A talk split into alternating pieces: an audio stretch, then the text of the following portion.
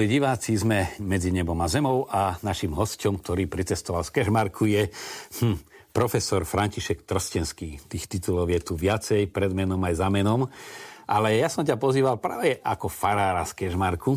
Samozrejme zahrňa to aj všetko ostatné, takže vítaj medzi nami. Ďakujem pekne za pozvanie. Um, Hneď je to aj tá otázka, že taký bol to prekvapivý skok a možno sa ľudia pýtajú, taká náročná príprava, predsa len študovať biblistiku je asi v rámci týchto teologických vied najťažšie jazyky, starú hebrejčinu, biblickú grečtinu, mnohé ešte, čo máš v svojom kurikulu. A teraz e, predsa len činnosť farára je veľa starostí pastoračných a najmä už ako tú biblickú vedu rozmienia na drobné. Ako to ty vidíš? Je to skok dopredu, dozadu, do boku? Dúfam, že dopredu. Um, idem biblicky, všetko má svoj čas. Ja som nejakých 4-5 rokov dozadu opakovane prosil ešte už teraz zosnulého otca biskupa Štefana, že rád by som šiel do pastorácie, lebo z nej som vyšiel ako kaplán 3 roky a tak som šiel na štúdia. A vnímal som to ako akýsi prirodzený posun ďalej. E, bol som 16 rokov na spiskej kapitule, kde som sa venoval len teda vede a štúdiu, aj takému popularizácii biblických vied na Slovensku. Ale už tie posledné roky som, môžem povedať, že dobiedzal do diecezného otca biskupa s touto prozbou, um, ktorú mi napokon ešte stihol vyhovieť. A som rád, som rád, lebo je to nová skúsenosť, po ktorej som aj túžil a, a nebanujem, tak poviem. A ako ovplyvňujú tvoje pastoračné pôsobenie práve tie vedomosti, ktoré máš vďaka biblickým vedám a teda vôbec e, poznávaniu Biblie, aj toho odborného poznávania? Za seba poviem, že výrazne, pretože tá hlavná činnosť kňaza je ohlasovanie však sviatosti, vyslovanie sviatosti. Ten priestor Božieho slova je pri každej sviatosti enormný. A potom aj tie aktivity pastoračné. Je taká skúsenosť, že na to Božie slovo väčšinou ľudia hneď reagujú. Že možno iné je, keď sú to nejaké právnické prednášky alebo z morálnej teológie, ale keď sú to témy biblické, je to chytlavé. Takže aj vo farnosti sa snažíme rozvíjať práve aj tento druh aj aktivít pastoračných, aj ponúk, mm, či je to istá formácia, stretnutie, e, sú to lektory, s ktorými sa stretávame, Sveta Omša, samotné Božie slovo, príprava na, na homíliu, akcenty na Božie slovo. Tam sa nachádzam, pretože ten priestor Božieho slova je veľký. A nie je riziko, že tá vedecká biblistika zabíja Božie slovo? Teda ten Boží hlas v tom biblickom texte? Áno, je pravda, že aj ja som mal obavu, že e, budú ma rozumieť, že keď budem na tých kázniach, teraz im začnem nejakú grécke slovíčka, hebrejské slovíčka e, porovnávať jedno, druhé, tak tomuto sa snažím e, vyhýbať, aj vystriehať. Aj možno v tej línii pápeža Františka, ktorý ide do tej, také naozaj do tej pastorácie, pastoračne. U neho sa mi páči ten model tých troch akýchsi prvkov, ktoré on používa v homílii. Priznám sa, aj moje je to taký štýl, že nejaké dva, tri prvky z tej homílie alebo z toho Božieho slova vypichnúť aj kvôli zapamätateľnosti, aj kvôli e, ilustrácii lepšej. Tak verím, že zatiaľ sa mi to darí, že nie som príliš nezrozumiteľný alebo nepochopiteľný, ale skôr ukázať tu to prepojenie. Dávam dôraz na aktualizáciu Božieho slova. Čo dnes, teraz mne to hovorí? Lebo ja som myslel aj medzi samotnými biblistami, napríklad vyšla v češtine Sakra Pagina na každé evanelium. Na to Jánovo je tak inak usporiadané, že kde ku každému tomu úrivku je 10 hypotéz, ktorá zápäť je aj už napísané, že je vyvrátená, lebo keď tvrdí tak, ale veď Jan inde tvrdí zase inak, čiže to ani nemôže byť pravda, to len ten biblista zastával, že keď si to však prečíta, tak vlastne ani nevie, čo v tom Božom slove je napísané mať konkrétne človeka pred sebou, že človek vidí, e, kňaz, prichádzajú tí veriaci na Svetú Omšu, že ich nejaké teórie, hypotézy nezaujímajú. Aj e, je to riziko, že to bude preletiť nad hlavy. Že teraz nejaké polemiky medzi biblistami alebo teórie. Naozaj skôr dávam dôraz na to uživotnenie. Toto je dnešný biblický text. Čo pre nás ten text znamená? Isté, je tam vždy aj ten, ten literárny kontext, je aj ten historický, nejakú zaujímavosť človek povie, to je aj nevyhnutné, lebo tá vernosť biblickému textu je dôležitá, aby to nebolo otrhnuté od biblického textu, že vždy sa vychádza zo svätého písma. Je to aj zásada e, magistéria, ktoré hovorí, že najskôr prvé miesto má porozumenie toho textu tak, ako bol napísaný. A až potom vidíme nejaké uživotnenie, nejaký ten duchovný odkaz, nikdy nie naopak. Tak aj toto je moja cesta, že vychádzať z toho porozumenia textu tak, ako je napísaný a až potom skúsme ísť do nejakých aplikácií. Ale väčšinou bol písaný už do života. A to je výhoda? To je výhoda, že už bol písaný do života, ale tej prvotnej komunity, teda toho prvého adresáta. A tie podmienky samozrejme medzi prvým adresátom a tým aktuálnym čitateľom alebo poslucháčom sa vyvíjajú, menia, pretože sa mení doba, e, kontext. Takže to Božie slovo zostáva živé, účinné, ako povie autor listu Hebrejom, ale živé a účinné znamená aj v mojom živote tom konkrétnom. Ehm, ja to tak občas prirovnám, že u malých detí, keď e, mama a otec niečo chcú a keď dieťa začne veľmi špekulovať, však nie je celkom maličké, či by sa to nedalo tak a či by sa to nemohlo zajtra, či by je už tam veľký predpoklad, že z toho veľa nebude. Že neraz sú niektoré biblisti takí, že len aby sme nemuseli pripustiť, že to slovo od nás vyžaduje jasne to a to sa skôr tak krúti, ale neraz je to skôr nie tak biblisti, odborníci, ako tie rôzne také diskusné krúžky, že my si to tak obraciame a potom sa len prešpekulovane mudruje, čo znamená istou tesnou bránou a či boli tie brány tesné a či... A, ale to, že zamyslieť sa, čo ja mám, chodia predať a poslúžiť, že sa nakoniec vytratí, že to Božie slovo aj odznie, aj o ňom debatujeme a nakoniec to, kvôli čomu odznelo, tak nepríde porovnám vôbec teológiu, nielen biblickú teológiu, ale ako teológiu ako takú, aj ku iným odborom, veď aj v medicíne potrebujeme laboratória, potrebujeme niekto, kto tie vírusy e, študuje pod mikroskopmi, venuje sa veľmi takému výskumu, tomu laboratórnemu, potom to posúva ďalej tie výsledky, až príde možno ku tomu obvodiakovi, ku tomu lekárovi, ktorý už predpisuje konkrétne tabletky a nebude riešiť, čo sa deje v laboratóriách že preto aj my potrebujeme teológiu, aj tú biblickú teológiu, niekoho, kto bude skúmať rukopisy, či tam je správne, či tam mala byť delta, alebo tam mala byť lambda, písmena grécké abecedy a či to je e, takýto pôvodný rukopis neskorší. Potom to posúva ďalej v tom výskume do, do exegézy, až potom príde tá, tá aplikácia. Takže vďaka za tých, ktorí veľmi tak de, do detajlov v tom laboratóriu, takom biblickom, to skúmajú, rozoberajú, aplikujú a posúvajú ďalej, lebo bez nich by potom tá, tá aplikácia, to uživotnenie Božieho slova nebolo autentické, pravdivé.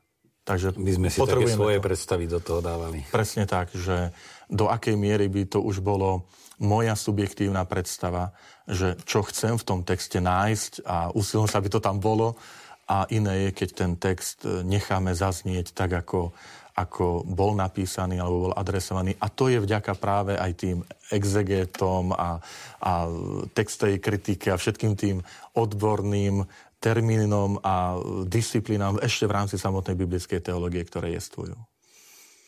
Ono možno je aj v dnešnej dobe taký trošku, e, tá priepas sa vytvorila medzi žitou vierou a to študovanou vierou čo treba v stredoveku tá monastická teológia a scholastická. Ale aj scholastická vyrastala z tej celkovej atmosféry viery, kým v dnešnej dobe e, náš rektor to v Ríme tak hovorila, že kto chce písať poéziu, musí poznať gramatiku.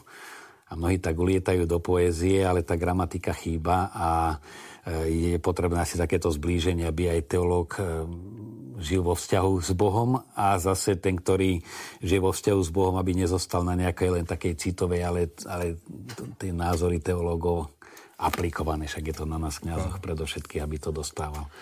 Tam možno to prepojenie, tak odborne poviem, medzi ortodoxiou a ortopraxou, že je nevyhnutné. Jednoducho že je tu istá, istá náuka, je tu isté, istý poklad církvy, aj e, Božie slovo, tradícia, to, čo církev odovzdáva. Aj vedomie si, že e, církev vždy je len služobníčka, že to nie je moja náuka, nie je to moje slovo, Um, poviem príklad. Božie kráľovstvo, ktoré církev ohlasuje, ktoré priniesol Ježiš Kristus, tak vždy to narobilo veľa nešťastia, keď sme si nejako tak podľahli predstave, že, že to je naše dielo. Že my tu máme šíriť to Božie kráľstvo a od nás záleží, ako to Božie kráľstvo bude vyzerať. A zabudli sme na to, že Božie kráľstvo je Božia vec. Božie dielo. My ho len pokorne príjmame ako správcovia a ponúkame sa do spolupráce, že aj Ježiš v evaneliách e, nikdy nehovorí, že, že vytvorte Božie kráľovstvo, ale skôr je Vždy je to už Božie dielo, rozsievač, ktorý rozsieva semeno, ktoré je Božie slovo, Božie kráľovstvo a my sme tou pôdou, ale máme pomôcť tomu, e, tomu prijatiu toho Božie kráľovstva, ale nikdy nie ho vytvoriť. Takže aj to, tento prepojenie medzi e, tou, tou teológiou, ako, ako istou disciplínou, náukou a potom tým žitím vidím aj v tomto dôležité, že aj to žitie, tá prax má byť verná tej nauke a nie ju nejako prispôsobovať, že síce je taká nauka, ale teraz je iná doba a to už, tú nauku už treba opustiť a nájsť nejakú novú. Že vernosť tej, tej, tomu Božiemu kráľstvu stále zostáva. A tu sa dotýkaš vážnej témy, e, ktorú pozorujem nielen na Slovensku a nielen v katolíckej cirkvi a to je také čoraz väčšie také vyhra, vymedzovanie e, liberálne, či nemyslím na liberálnu politiku, ale tak e, ozaj tak nalah, tak po svojom, čo mi vyhovuje si vyberať a potom zase také príliš krčovité tradicionalistické postoje. A mne sa zdá, že je tu paralela medzi situáciou izraelského národa v babylonskom zajati, kde vznikajú práve tie komunity Esenov, ktorí e, sa nám o nich zachoval v Kumráne, ktorému si sa ty venoval, preto sa ťa na to pýtam. E, lebo vidíme to aj v pravoslávii, e, že tí, ktorí boli takí otvorenejší, sú kritizovaní tými e, radikálne ortodoxnými pravoslávnymi. Som viackrát počul takú výhradu aj Svetej Zemi od ruských pravoslávnych. Ekumenizmus je najhoršia hereza našich čias a my nechceme dopadnúť ako vy a my nechceme s vami nič mať. Je na tom aj kúsok pravdy, ale že sa to radikalizuje a ako vidíš ty paralelu práve medzi tou situáciou Izraelitov, ktorí z jednej strany tam hrozilo zo svetáčtenie, že príjmu toho ducha Babylonu a na druhej strane sa snažili brániť až takou tvrdo radikálnou cestou. To samotné kresťanstvo išlo vždy cestou rozmanitosti. Mne sa práve to na kresťanstve páči, že e, tá nauka církve nikdy nepovýšila nejakú jednu cestu za absolútnu cestu. Nevyhlásila, že všetci budeme jezuiti lebo je to skúsenosť. Budeme všetci františkáni, všetci pôjdeme do kláštorov. Na to, keď hovorí, že jezuitov náš rektor v Ríme, eh, monsignor Vrána, on takže Mariane, rôznosť je pozitívny. Hovorí, predstav si, že sme všichni jezuité, vždy to by bolo hrozný. takže, takže tá rozmanitosť, napokon aj pápež eh, pri návšteve Slovenska poukázal a zdôraznil pri, na Tatry, keďže som spod z Kešmarku, tak mi to bolo veľmi sympatické, že pozrite, tie Tatry sú rozmanité, ale všetky ukazujú hore.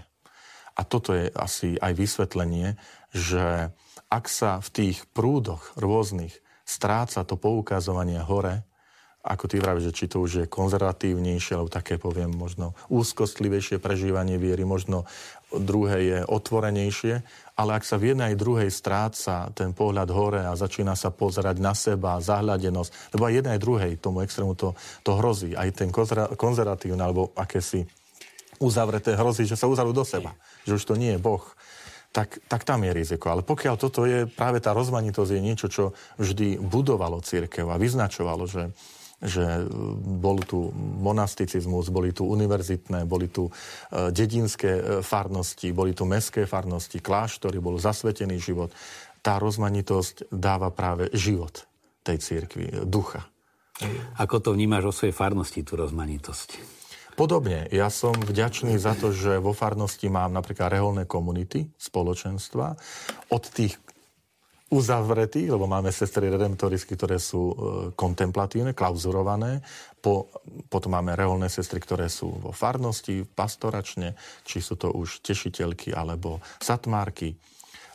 veľmi silné laické hnutia, ako je Svetloživot, ako je Notre Dame Equipe, ako sú hnutia alebo manželské komunity, ktoré, ktoré vidím, že vystujú tú dnešnú dobu, že potrebu zamerať sa na rodinu, na manželstvo, príprava. Um, potom cirkevná škola tiež predstavuje istý svoju rozmanitosť. Seniorov, na to je, podľa mňa toto je výzva najbližších rokov, možno 10 ročí aj pre církev na Slovensku, lebo pribúda, pribúda silná kategória seniorov, ktorí sú aktívni, ktorí sú ešte e, vo, zdatní aj zdravotne a ktorí túžia mať svoje miesto v cirkvi nielen tak, že prísť na prvý piatok. Oni prídu do kostola a majú svoje miesto, na nich sa môže veľmi dobre oprieť. Spolahan sú lektori, mám kostolníkov, ktorí sú všet, mm. takmer všetci seniori, a lektorov. Uh, tí, ktorí mi pomáhajú aj v službe uh, poviem, takej, takej pastoračnej, farskej. Takže aj toto vidím. A máte tieto rôznorodé, či už znutia rehole a iné komponenty, taký priestor, že sa spoločne stretáte a koordinujete? Tak círke na to pamätá. Jedným z takých tých koordinačných priestorov je, je pastoračná rada, kde sú zastúpené tie spoločenstva. Potom samozrejme tie aktivity pastoračné, ktoré sú. Um, pre mňa centrálnou vždy udalosťou, ak to tak mám nazvať, je nedelná Sveta Omša, lebo tá je aj tá rozmanitosť nemáme niečo ako nedelnú svetovú omšu pre dôchodcov alebo nedelnú svetovú omšu len pre manželov. Je to rodina, čiže farská svetová omša, práve tam je tá rozmanitosť. A potom pravím tie, tie také pastoračné aktivity, kde, kde sa to tak prelína, uh, ukazuje tú živosť. Si spomenul lektorov. Máte aj nejakú prípravu a ustanovenie lektorov? Uh, zatiaľ tak ustanovenie, ako to teraz už pápež František navrhol, ešte nie, pretože čakáme na tu také slovenské e, inštrukcie od otcov biskupov. Ale je pravda, že počítame nejakých 50 lektorov máme v farnosti, ktorí sa zapájajú do svätých omší. Niekedy máme stretnutia s nimi na takej e, spoločnej báze. Tie, tie stretnutia sú tak, že sa dotýkajú aj, aj duchovného života, aj techniky čítania, aj liturgických takých istých usmernení. A, a potom samozrejme už aj ten samotný život aj vo farnosti, to zapojenie sa.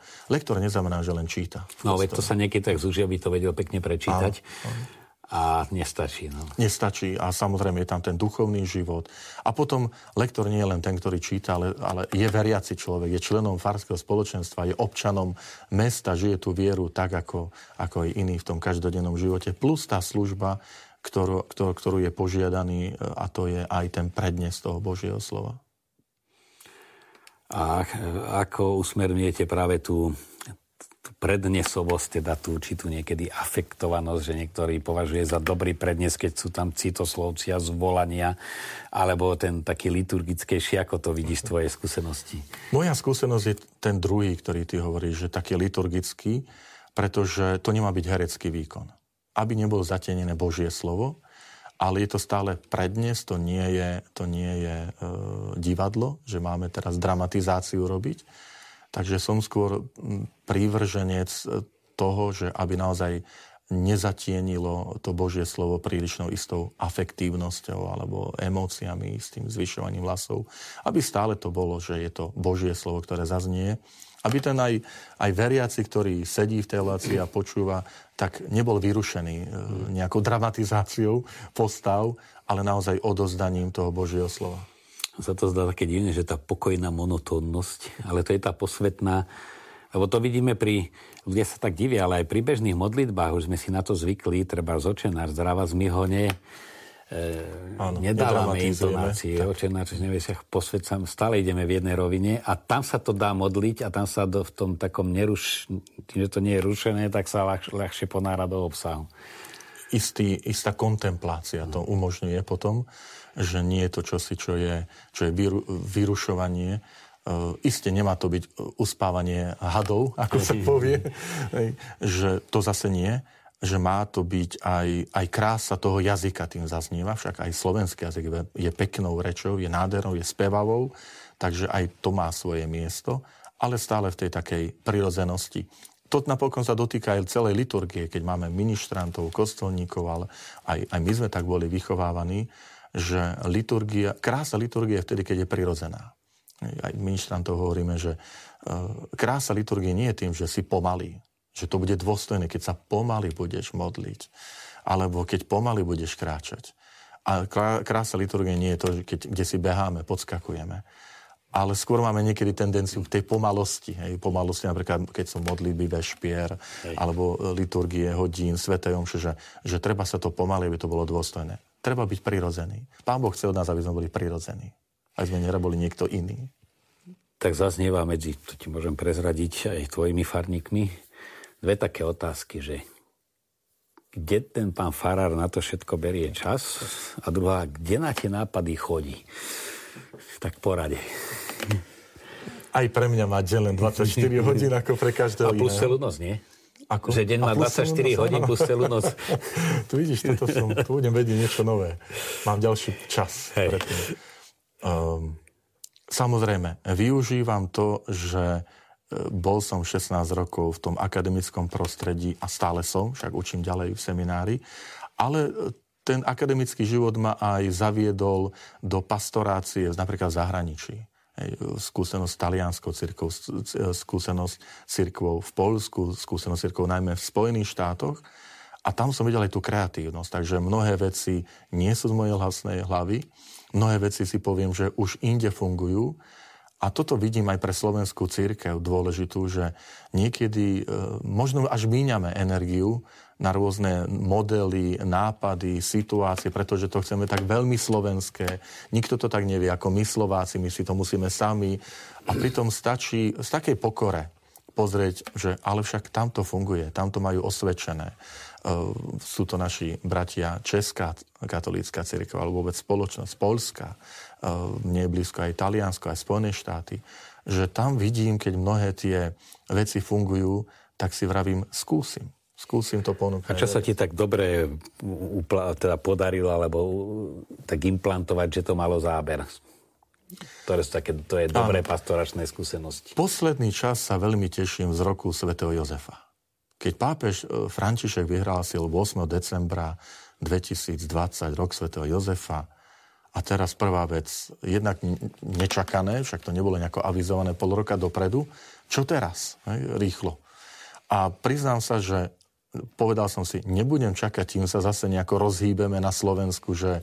Alebo kritizovať, prečo tak, sa nehýbeme. že nie je a už je marec a už malo byť naozaj tá, tá farnosť, v ktorej sa nachádzam, ponúka možnosti aj, aj veci si vytlačiť. Máme tlačiara, veriaceho človeka, ktorý nám je v tejto veci ochotný, keď pripravíme materiály.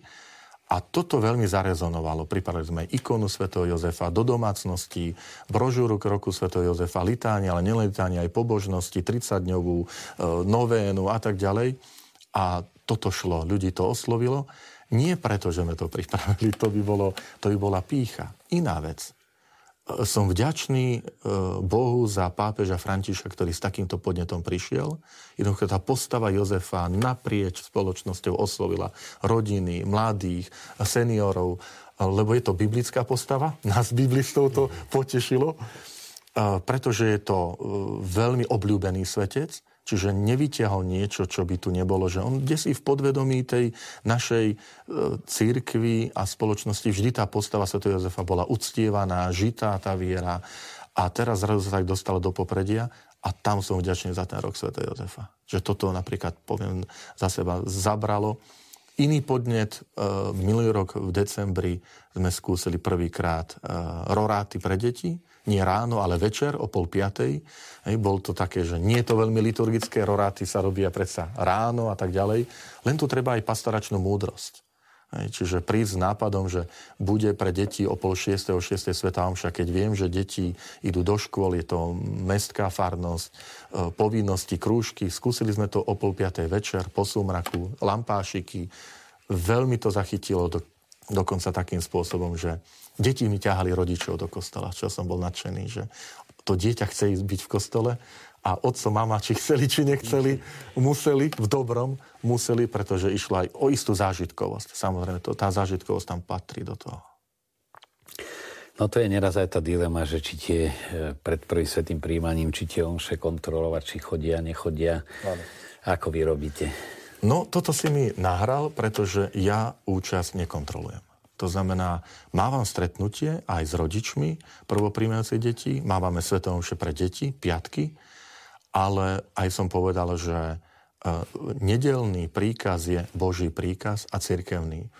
Neviem, či môj podpis a čiarka je silnejší ako Boží. Nie je, samozrejme. A preto mne sa to zdalo také, že ja ako kontrolovať nebudem. Viem, že sa zbierajú niekde nálepky, niekde podpisy sa zbierajú. Nejdeme touto cestou. Pre účasť detí na, na detských svetom však máme teraz novú aktivitu a to je biblický rodostrom. Rozumiem, že tie deti si musím v úvodzovkách, teraz to poviem v dobrom, nejako kupovať zbierajú nálepky, preberám jednotlivé postavy, sú otázky, súťaže, za tú súťaž každý týždeň niečo dostanú, vyžrebujeme. Je, je, aj my musíme byť kreatívni. Napokon sme k tomu vyzvaní a mňa to baví byť vynaliezavý, tvorivý, ale nie tak, že, že nechcem z toho robiť legalizmus, nechcem z toho robiť teraz predpis, zbieranie. Tým, tým nehovorím, že, alebo ani nekritizujem mojich spolubratov, ktorí idú touto cestou, lebo veľakrát my musíme aj reagovať na tú konkrétnu situáciu v danej niekde farnosti. sú, ako vo veľkých mestách, raz sú v tej farnosti, raz v tej. U nás to katechetka dobre vymyslela, že deti si jednak tie zošitky vyrobili sami, mm. nastrihali, zošili špagátom, už to bolo. To bolo. A potom, ani nie, že bol, nebol, ale že niečo z kázne. A oni si deti nutili rodičov počúvať kázne, lebo oni sa ich potom pýtali. Áno. A čo Dávaš to? mi podnet. A, a, to bolo, že dalo to tým rodičom zabrať, lebo už počúvali s tým, že to dieťa sa ich môže opýtať. A bolo veru nepríjemné, keď e, sa na niečo zamysleli a, a nevedeli povedať. Nevedeli odpovedať. A to ich tak nachystalo, však sa ma bude pýtať a veľmi zaujímavé veci tie deti z tých rodičov vyťahali. Na zároveň to bolo aj taká tvorivá, ale no lebo nemohol prísť, že nemám nič zapísané z celého roka, že sme nechodili, lebo... Mm. A druhá vec je, že tiež mám, poznám prípady, že práve to, že toho syna alebo vnúka, vnúčku bolo treba na toho kostola zavieť, že si tí rodičia alebo starí rodičia opäť privykli chodiť do kostola. A potom ešte jeden fenomén týchto mesiacov rokov, a to je pandémia. Pandémia, e, myslím, že otcovia biskupy to tak pekne napísali v tom pastierskom liste, že možno mnohé tie aktivity sa nám zavrú, zavrú dvere. Ale snáď dobrý pán Boh nám otvorí iné cesty. A to sme aj svedkami, že že pandémia aj podnietila nás ku kreatívnosti. Ja som začal podcasty, čo som myslel, že, že to nikdy nebudem robiť. Uh, aj, aj videopodcasty, aj, aj nahrávané audiopodcasty, lebo v tej danej chvíli človek hľadal, ako byť blízko pri tých ľuďoch, ako im pocítiť, dať pocítiť, že sme s vami, prežívame, pamätáme na vás, hej, to uzatvorenie chrámov, a myslím, že je to materiál, alebo je to, je to spôsob, ktorý ešte budeme využívať ďalej. Možno iným spôsobom, verím, že nie takým tým lockdownovským, ale vôbec tú, tú výzvu byť blízko ľuďom e, rôznymi možnosťami, ktoré nám tá dnešná doba ponúka, že stále zostane. Blízko si vyžaduje čas a to je tá dilema, ktorú ja som tak krátko zadefinoval. Len čo dá kňaz ľuďom najavo, že má na nich čas, už nemá na nich čas. Lebo toľky chcú ten čas, že nutne e, ho treba deliť. Nemôžem povedať, mám na teba pol dňa, lebo tým pádom na ďalších piatich nemám ani minútu. Ako toto sklbuješ? Lebo je to veľmi, veľmi, veľmi náročná úloha. Hovorí sa uh, taký, taký príbeh, že keď pápeža Karola Vojtilu zvolil za pápeža, tak vraj povedal svojmu tajomníkovi Stanislavi Zivišovi, že tak Staniu, už po nartách, už je po lyžiach. Hmm. Veľmi rád lyžoval. A ja čo si aj podobné poviem, že ja keď som sa pýtal do, do pastorácie, bol som si vedomý toho, že no ale o niektoré veci prídeš. Zabudni na nejaké stáže erasmovské alebo v lete, že môžeš ísť na, na nejaký pobyt. Um, alebo iné hej, aktivity, aj isté pohodlie, lebo večer ešte sú náuky a tak ďalej vo farnosti. Toto ma v tom akademickom prostredí nečakalo, zase iné boli výzvy. Ale ja som s tým tam šiel, že išiel som s tým, že, že áno, sú to veci, ktorých ja sa chcem zrieknúť, ale pretože mi prinášajú čosi nové. Po, poviem príklad. Veď aj dvaja mladí, keď idú do manželstva, vedia, že sa zrieknú. Ale pretože začína čosi nové a že to bude pre nich požehnaním. Tiež sa zriekajú z istého pohodlia alebo, alebo aj dobrých vecí, to nemusí byť len že čosi negatívneho. A tak aj, aj toto má svoje výhody a nevýhody. Áno, niektoré aktivity som aj ukončil, aj som avizoval, že už nebudem stíhať, nemôžem, ale aj, aj preto, ako ty si povedal, že, že uh, chcem byť pastierom, chcem byť duchovným otcom tej farnosti, kde som. Veď je aj tá kniha známa, že, že niekedy aj my trpíme tým, že byť tam, kde, kde mám byť a nie niekde inde. Že akoby nebyť tou druhou nohou stále kde si inde. E, to, myslím, že je to tá múdrosť, ktorej sa pýtali jedného starca, že, že čo robia oni zle a on dobre. E, a on hovorí, tak ja keď jem, jem, keď spím, spím, keď pracujem, pracujem, keď študujem, študujem. A hovorí, ale my to robíme to isté. Nie, nie. Vy keď jete, už, už pracujete a keď pracujete, už chcete oddychovať, keď oddychujete, už chcete študovať. Takže ja som si ja povedal sám pre seba, teraz som tu duchovným otcom. Toto je moja farnosť, toto je moja rodina. Toto je moja priorita. A iste snažím sa aj niektoré veci, ktoré považujem za dôležité a požehnané, naďalej nejako rozvíjať, čak aj ten akademický svet aspoň udržať aj prednášky a chodívať do seminára ku Média a média, áno. Ale vždy s tým, že je to aj požehnanie pre tú moju farnosť. Mnohé veci, ktoré ja si naštudujem pre, pre podcast alebo pre bohoslovcov, ja ju viem využiť hneď aj vo farnosti. A naopak. Aj, a naopak. Presne tak. A toto myslím, že je takým požehnaním, že, že to prepájanie, dokázať prepájať veci, to, čo si naznačil na začiatku, že tú teóriu a prax, alebo tú náuku církvy a s tou praxou, veď Církev nikdy nebola odtrhnutá od života. Božie slovo, Biblia, liturgia, veď liturgia je práve tým, že vstupuje do toho života. Aj sviatosti vstupujú do života, že to nie je niečo, že teraz tu sú sviatosti, liturgia a tam je, kde si váš život, ale liturgia, život, e, Božie slova a život sú vždy úzko spojené. Žijú jeden z druhého. A čo na, teda popri tom všetkom, pričom si tak najlepšie odpočinieš? Lebo treba aj načerpať, čo je pre teba taký zdroj aj, aj, aj e, vypnutia, ale aj načerpania, tak e, jedno s druhým. Asi poviem kliše, no je to ten voľný čas, keď človek sa ide kde si prejsť. Hej. Aj keď teším sa a bude to také, ak pán Boh dá a skončí nejako, alebo tie obmedzenia, pandémie, ja som slúbil aj mojim farníkom Svetú Zem. A pre mňa vždy je to zdrom inšpirácie, aj preto, že idem tam, kde som študoval, ale o to viac, že je to zem nášho pána, čiže svetá zem. A, a zároveň viem, že e, to, budú moji, to sú moji farníci. To je čosi... A spýtam sa ťa, to, čo sa mňa za sputníci pýtajú, že čo v tej svetej zemi je pre teba také naj, naj miesto? Vždy to opakujem a je to je veľmi jednoznačné. Dominus flevit. Dominus Flevit na Gecemanskej, teda na Olivovej hore, nad Gecemanskou záhradou, pán zaplakal miesto, kde Ježiš sa pozrel na Jeruzalém a povedal tie, tie slova, že keby si poznal času navštívenia. Ale to preto, že ja som sa tam chodil učiť. To znamená, ja som to mal z, z flagelácione, z kláštora, kde začína prvá, prvé zastavenie krížovej cesty 15 minút peši, ja som tam vybehol po obede aj sa pomodliť, aj sa prejsť, vyvetrať hlavu, ale zároveň aj, aj čo si sa aj, aj naučiť a zopakovať si nejaké slovíčka, si hovoril o grečtine, hebrečine, ešte ďalších jazykoch. Takže bolo to takým, možno si niekedy poplakať, no bolo to niekedy len zo začiatku náročné. Tak je to moje obľúbené miesto, vôbec tá, tá atmosféra tej, to, tej Olivovej hory a Gecemánskej záhrady. Mm-hmm. No lebo každý má, kde ho niečo oslovilo a niekedy sa to postupne aj nakumuluje z dve, tri miesta, ale Áno. to len teda, lebo ľudia sú na to tak zvedaví. No. Čo najhoršie teda si myslím, keď povedia, tam už nemusíme ísť, tam som bol. Áno.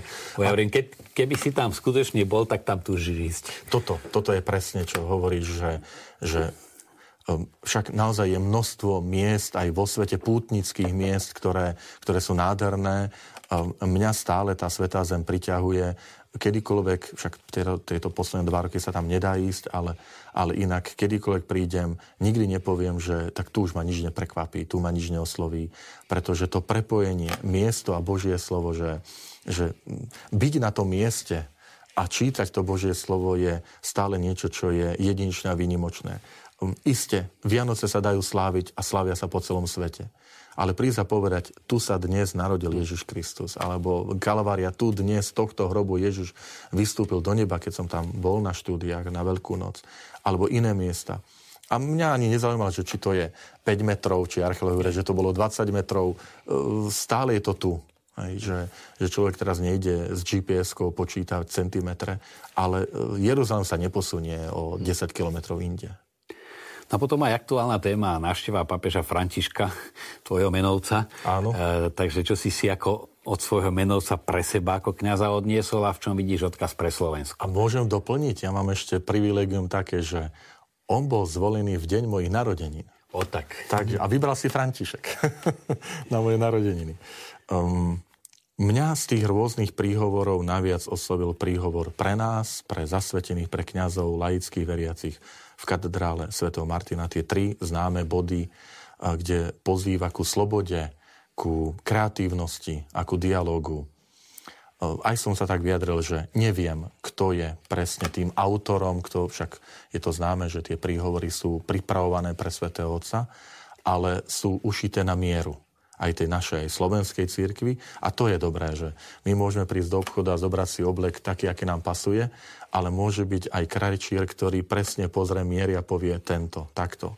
A to som vnímal pri návšteve pápeža, že tie príhovory boli veľmi ušité starostlivo na mieru spoločnosti, eh, ekumenických aktivít, eh, aj sociálnych a zároveň aj slovenskej katolíckej cirkvi. Toto vnímam aj pre mňa ako najbližší program učiť sa slobode, aj voči s mojim laickým bratom a sestram. Teraz prebieha už synoda o synodalite, čo je spoločnej ceste aj pre našich bratov a sestry, laických bratov a sestry, slobode, pre kreatívnosť, aj pre slovenskú církev, byť kreatívny v dnešnej dobe a pre dialog. To je biblický, to je Pavol, ktorý ide a uprostred Aten sa postaví a vedie dialog. To je terajší pápež, ktorý sa postaví uprostred tohto sveta a, a ide do diskusie. Myslím, že to je silný odkaz aj pre našu slovenskú církev prísť voči, z očí voči tejto spoločnosti a viesť dialog. Kultivovaný, slušný, ale zároveň aj hrdý.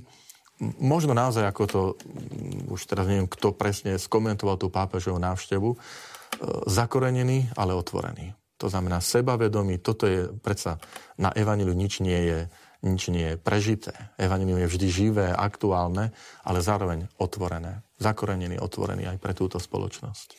A máš už aj nejaký kreatívny nápad, ako to tak trošku aplikovať do farnosti, ten odkaz?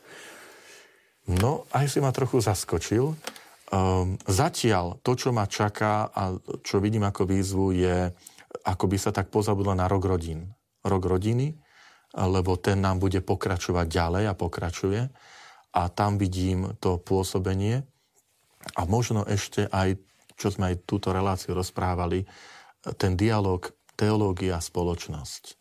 Ukázať, že teológia to nie je čosi zatuchnuté, že to je také nábožné rozprávanie o, o, o nejakých modlitbách, ale že teológia to je, to je život. Možno, že týmto smerom ísť. Do toho dialogu a do otvorenosti, do, do kreatívnosti. A v rámci farnosti, okrem farníkov, čo je teda riziko vo veľkých farnostiach, že tí samotní praktizujúci veriaci pohltia skoro všetok čas a na tých, e, už z, tých, z tej takej periférie náboženského aktívneho života nezostáva čas. Máte vy tam nejaký priestor podchytiť aj a, a nejakým spôsobom osloviť aj tých ďalších? Pamätám si, že toto boli veľké diskusie, že e, aj však Svetý Otec hovorí, choďte na periférie. No áno, ale ako? Čo, keď ich nemám v kostole, kde mám ísť? Ne? Mám ísť pred nejaký obchodný dom a nejaký kiosk si sám otvoriť? A tu som vďačný za jednu vec. Zase poviem tú pandémiu. My máme našu televíziu, kežmarská televízia, ktorá, my máme inštalované kamery aj, aj v Bazilike a nielen kvôli svetým omšiam, ale aj kvôli niektorým kultúrnym aktivitám. Keď bolo pôstne obdobie, zavolal som odborníka na, na sakrálne umenia, vysvetľoval hlavný oltár, jednotlivé veci a a to sledovali aj, aj tí, ktorí do kostola nechodia, aj tí, ktorí nie sú praktizujúci, aj tí, ktorí nie sú katolíci. Máme, máme aj komunitu bratov evangelickej církve, bratov a sestry, aj niektoré ďalšie menšie, ako sú adventisti. Ale to sú maličké komunity. Ale tam som si uvedomil to čaro poviem aj anonymity, je to isté čaro, v tom zmysle, že ja neviem, kedy kto zapne tú kežmarskú televíziu, kde je káblovka, dokonca sa dá na celé Slovensko pozerať v zahraničí cez internet, v tej anonymite súkromí bytu. Aj ten, ktorý kde si na verejnosti je hrdý, že ale veď ja som neveriaci a církev nepotrebujem, ale on si možno, že večer zapne len zo zvedavosti, čo ten farár tam povie na tej kázni, alebo čo to bude za vysvetlenie, lebo sa to nejako dopočul, lebo to beží. A toto vidím tiež ako jeden vhodný prostriedok, ako sa dostať do komunikácie, dialogu s tými, ktorí sú na tom, na tom okraji aj vzťahu k Bohu a k viere. Dobre, takže si sa podelil aj s e, divákmi našej televízie, ktorí ťa samozrejme poznajú z toho, čo ty hovoríš. Teraz si trošku aj viacej o sebe, o svojej činnosti. Ja ti veľmi pekne ďakujem. No a prajem, aby nám všetkým aj to, čo sme si tu stihli povedať, tak bolo podnetom v tej kreativite, slobode, dialogu, aby sme kráčali dopredu. Ďakujem veľmi pekne za pozvanie a taktiež veľa kreatívnosti aj katolíckej televízii. Ďakujeme pekne.